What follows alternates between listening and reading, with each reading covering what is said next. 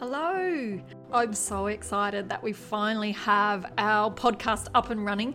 Everyone, my name is Jodie Creek, and I thought I would really quickly introduce myself and let you know what I stand for and what the following podcasts and all the wild chats will be about. But first of all, I live in North Queensland, Cairns, so if you haven't been to North Queensland, you really need to add this to your bucket list of things to do. So that's up towards the top part of Australia, and it is magical.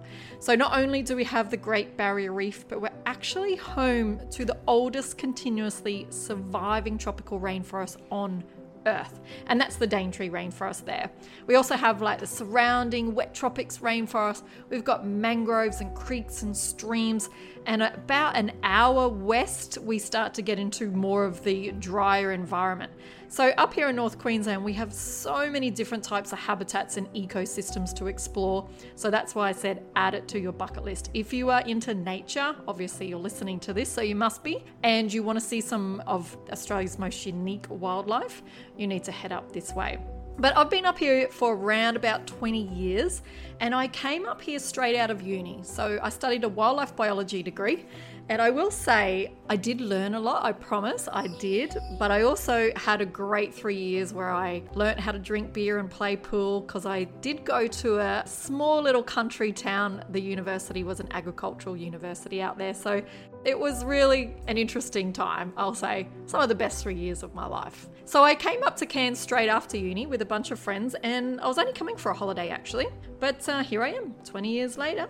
So technically, um, I'm still on holidays. That'd be great, wouldn't it? 20 years of holidays. But I think I'd be a bit bored if I was, to be honest. While I've been up here, I have done a lot of different things. But straight out of uni, I jumped into the zoo industry and I worked in the zoo industry for around about seven years. But there was something missing for me. And don't get me wrong, zoos play an important role in education, but the education I wanted to do wasn't quite there. And that was visiting schools, getting into the classroom and educating the kids about Australian wildlife. So after a while of trying to get it started within the zoos, didn't quite work. So I decided to go on my own and give it a go. So here I am, 12 years later, with my own business called Zoo to You. Uh, it's pretty self explanatory.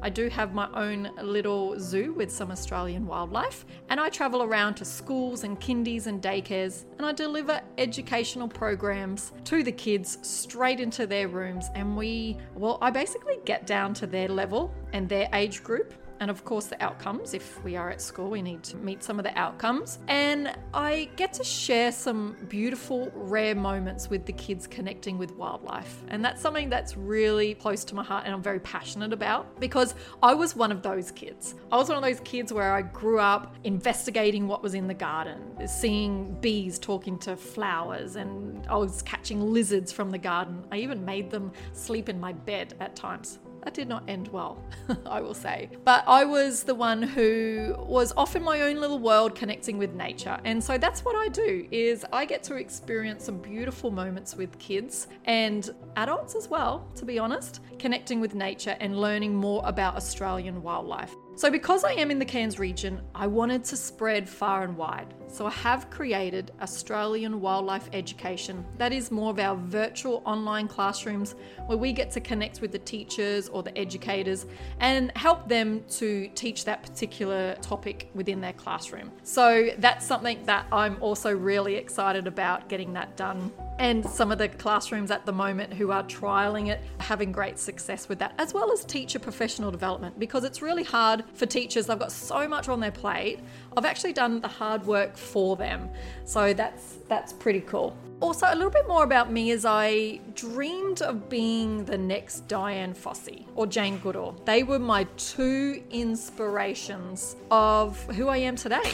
And that is education and that is working with wildlife. And so I will say I did imagine myself sitting in the rainforest of Africa studying gorillas and chimpanzees, but I didn't quite get there. well, I think I actually have a better job. For 20 years, been educating everyone about Australian wildlife and how unique and amazing they are. So here we are. What else can I tell you? Well, I'm a mum of three beautiful children.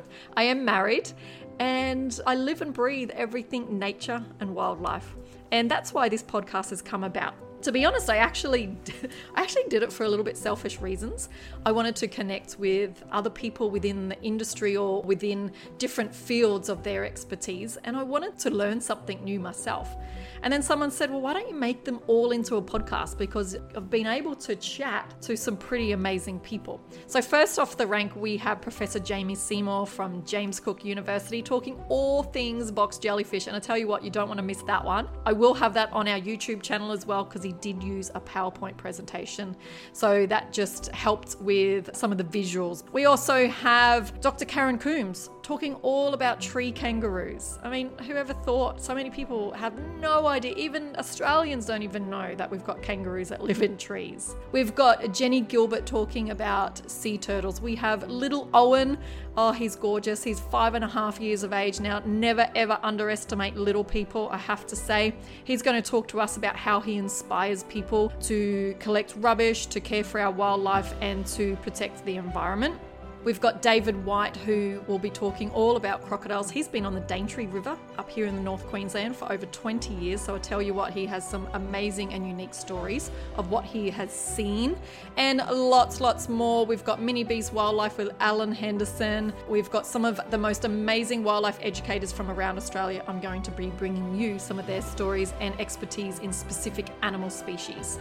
So get your cup of tea ready because you are really going to enjoy the following wild chat chats. And thank you so much for connecting with me also. You can find me on Facebook or Instagram under Jody Creek or Australian Wildlife Education or even my other business, Zoo to You. I look forward to seeing you all then. See you later.